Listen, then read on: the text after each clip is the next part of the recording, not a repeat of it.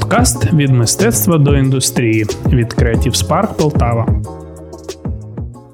Вітаємо! Ви слухаєте освітній аудіоподкаст про креативне підприємництво, створений в рамках програми підтримки підприємництва в системі освіти Британської ради. Сьогодні заключний епізод подкасту, і ми поговоримо про те, як і де знаходити фінансування для культурних проєктів. Сьогодні з вами Олександр Устян та Інна Пахомова, координатори Creative Spark Полтава. Привіт, Інно! Привіт, Олександре! Питання фінансування культурних проєктів є досить неоднозначним. З одного боку, мистецькі проєкти позиціонують цінуються як соціокультурні для самоствердження митців, а з іншого це можуть бути успішні комерційні проекти. Та коли заходить розмова на тему пошуку грошей на культуру, дуже часто можна почути: на культуру грошей нема, на таке не дають, не на часі, та і в такому дусі. До сих пір гроші на культуру часто сприймаються не як інвестиції, а як меценатство. І така думка побутує і серед митців, і серед потенційних інвесторів. І все ж таки, чи потрібні гроші для культурних проєктів? Так, в Україні існує, як на мене, стереотип про те, що культура це сфера, де незручно говорити про гроші. Про те, щоб втілити успішний проект, звичайно, потрібен бюджет. Це гонорари, організаційні та прямі витрати. І навіть якщо проект суто не комерційний, то для його втілення, звичайно ж, потрібні кошти. Погоджуюся, так за рахунок чого існують успішні культурні проекти в Україні, е, і де взяти гроші гроші на реалізацію креативних ідей. Є кілька джерел фінансування. Деякі проекти використовують гроші спонсорів та гранти, мають комерційні партнерства, деякі спираються на модель е, соціального підприємництва, тобто споживачі послуг чи відвідувачі заходів сплачують за участь у заходах чи за послуги. Можна також використовувати такий інструмент, як краудфандинг, це колективне фінансування. Також існують стипендії та програми підтримки для митців, які можна використати для реалізації реалізації власного мікропроекту. Досить частою є практика використання кількох джерел фінансування одночасно, наприклад, брати кошти від споживачів, одержувати кошти з місцевого чи державного бюджету та мати партнерів та спонсорів. Існують ще інші джерела для залучення коштів, такі як банківські кредити, венчурні інвестиції, бізнес-янголи, тихі інвестори, фонди мікрокредитування та міжнародні фінансові інституції, які успішно фінансують креативні бізнеси в світі. Проте в Україні ці ці джерела значно менш доступні та не покривають усі галузі креативних індустрій. Чудово, тобто джерел для отримання коштів багато. Але чому ж митці тоді скаржаться на складність отримання фінансування? Часто вони концентруються лише на приватних позиках від родичів і друзів. В чому ж полягають труднощі для залучення коштів для креативних індустрій?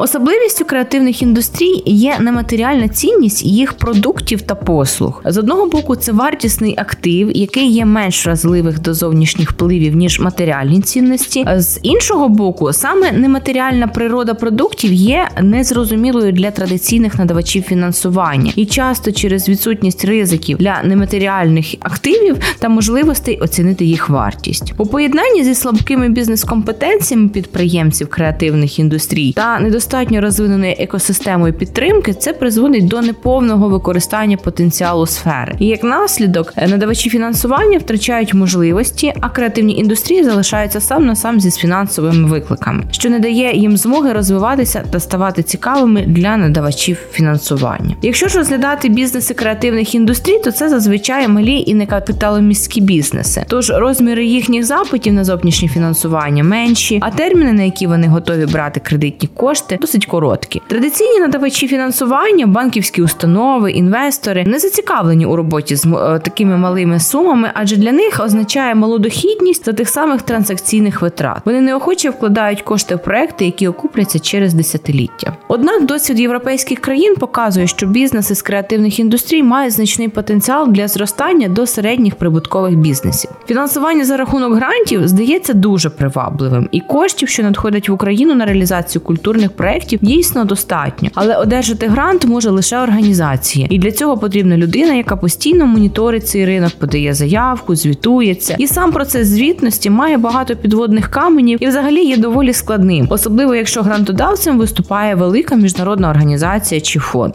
Тому розраховувати, що фінансування проєктів буде здійснюватися лише за рахунок грантів, не варто. Спонсорство і меценатство були досить популярними джерелами фінансування до війни, які дійсно працюють, але щоб залучити ці кошти, необхідно мати велику базу контактів у різних сферах: підприємництво, будівництво, логістика і дбати про власну репутацію. Для когось ключовим моментом є можливість одержати вигоду від такого фінансування, наприклад, бартер, реклама компанії, якийсь іміджевий прибуток. Іншим важливо бути причетним до благородної справи, сприяння розвитку культури, виконати свій обов'язок перед суспільством, проявити патріотизм. Але зазвичай найбільш переконливим є те, що зі свого боку організатори проекту вже самі зробили внесок у справу, задіяли власні ресурси, якщо не фінансові, то інтелектуальні. На державне фінансування насамперед можуть розраховувати великі проекти. Наприклад, форум видавців одержував кошти з державного бюджету та міського і та обласного бюджетів. У зв'язку з децентралізацією фінансування з місцевих бюджетів збільшилося, що дозволяло профінансувати чи частково профінансувати регіональні та культурні ініціативи. Проте існують певні проблеми зі звітністю і затримкою коштів, а також значне обмеження щодо розміру та дозволених статей витрат. Тобто, на жаль, отримання фінансування для креативних індустрій є непростою задачею. А от спостерігаючи, що останнім часом серед представників креативних індустрій зростає зацікавленість в отриманні саме грантового фінансування, які фонди та організації працюють в Україні та надають гранти для креативних індустрій.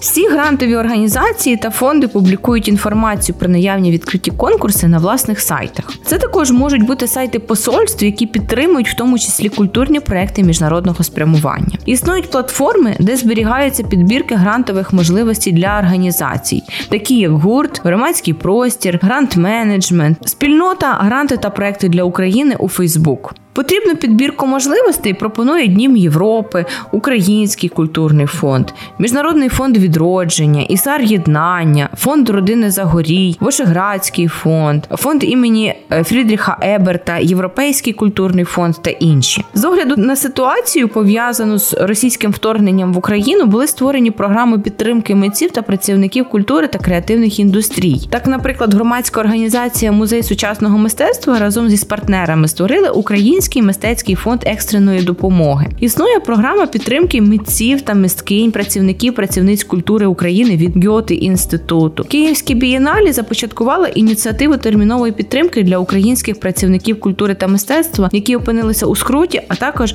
вже вищі перелічені організації пропонують програми індивідуальної підтримки, так і проєктів в цілому. Тобто фондів насправді чимало, до яких можна звернутися за підтримкою. Проте часто виникають труднощі під час отримання отримання грантових коштів. Тож, чи можна отримати грант самостійно?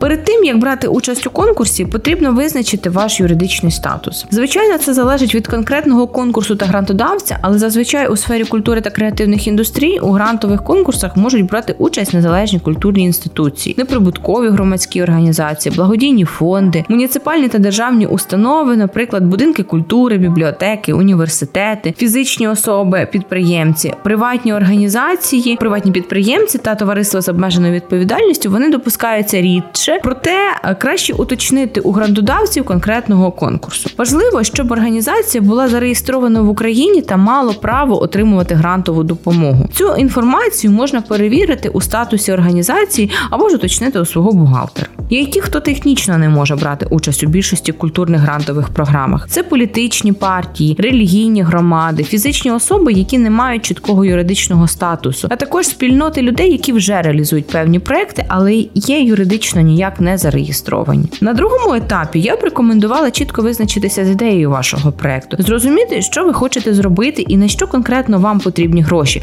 а вже потім шукала відповідного грантодавця. Насправді пошуком можна зайнятися самостійно або ж звернутися до професійного грантового менеджера, краще того, що спеціалізується на вашій тематиці. Зрозуміло, але до того як почати писати грантову заявку, потрібно знайти релевантний конкурс. Що потрібно зробити на початковому етапі написання заявки? Спочатку потрібно промоніторити усі ресурси, які публікують грантові можливості. Серед них важливо знайти ті конкурси, які відповідають вашій ідеї. Найкраще спочатку сформувати ідею проекту, а тоді вже шукати фінансування для її реалізації, а не навпаки. Коли грантові програми, які потенційно підходять, вже відібрані, час детально ознайомитися з умовами кожної. А для цього вивчіть описи конкурсу та інструкції. Якщо ви робите це вперше, то або ж співпрацюєте з конкретним донором вперше то може виникнути маса питань. Тому потрібно перейти на сайт конкурсу чи донора та пошукати відповіді на найпоширеніше питання чи написати запитання на контакту пошту грантодавця. Часто буває так, що грантодавець проводить сесії питань та відповідей для грантоотримувачів. Якщо так, то варто її відвідати, адже зазвичай це можливість поспілкуватися з організаторами у режимі реального часу. І вже після того, коли ви зрозуміли, що грантова програма вам точно підходить, та ви маєте відповіді на усі питання, слід переходити до складання грантової заявки.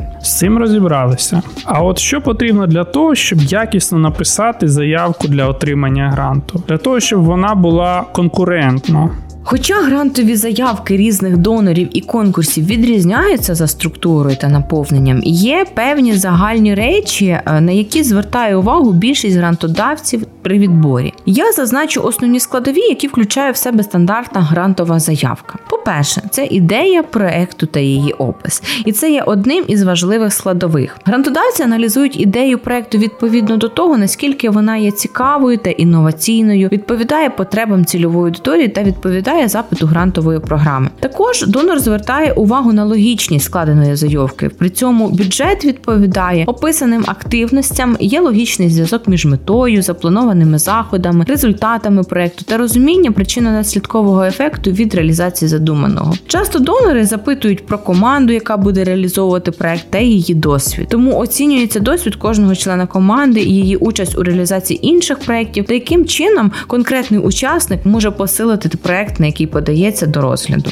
Важливим є і досвід вашої організації. Не так важливо, скільки років працює ваша організація, як те, які саме проекти вона реалізувала. Грантодавці звертають увагу на те, з якими тематиками ви працювали раніше, аби зрозуміти, чому подаєтесь на цей грант та чи вистачить вам експертизи для успішної реалізації описаного у заявці проекту. Наявність попереднього дослідження обраної цільової аудиторії проекту покаже, що ви не вигадали актуальність проекту, а справді дослідили потреби цільової аудиторії. Це переконає донора, що ви своєю ініціативою зможете вирішити запити та потреби цільової аудиторії. Наявний комунікаційний план покаже, наскільки ваш проект може бути видимим, наскільки ви знаєте релевантні ресурси, які допоможуть донести інформацію до кінцевого споживача. Особливо важливою складовою успіху є грамотність складеного бюджету. Це коли ваша грантова заявка та плановий бюджет доповнюють одне одного. Тобто витрати, вказані в бюджеті, відповідають запланованим активностям в межах проекту. І ситуація тут, яку не можна допустити, це коли в заявці показані одні активності, але в бюджет вони не переходять, і натомість в ньому з'являються якісь якісь інші невідповідні запити. Детальну інформацію щодо бюджету надають в інструкції до заповнення, де зазначають певні правила, визначена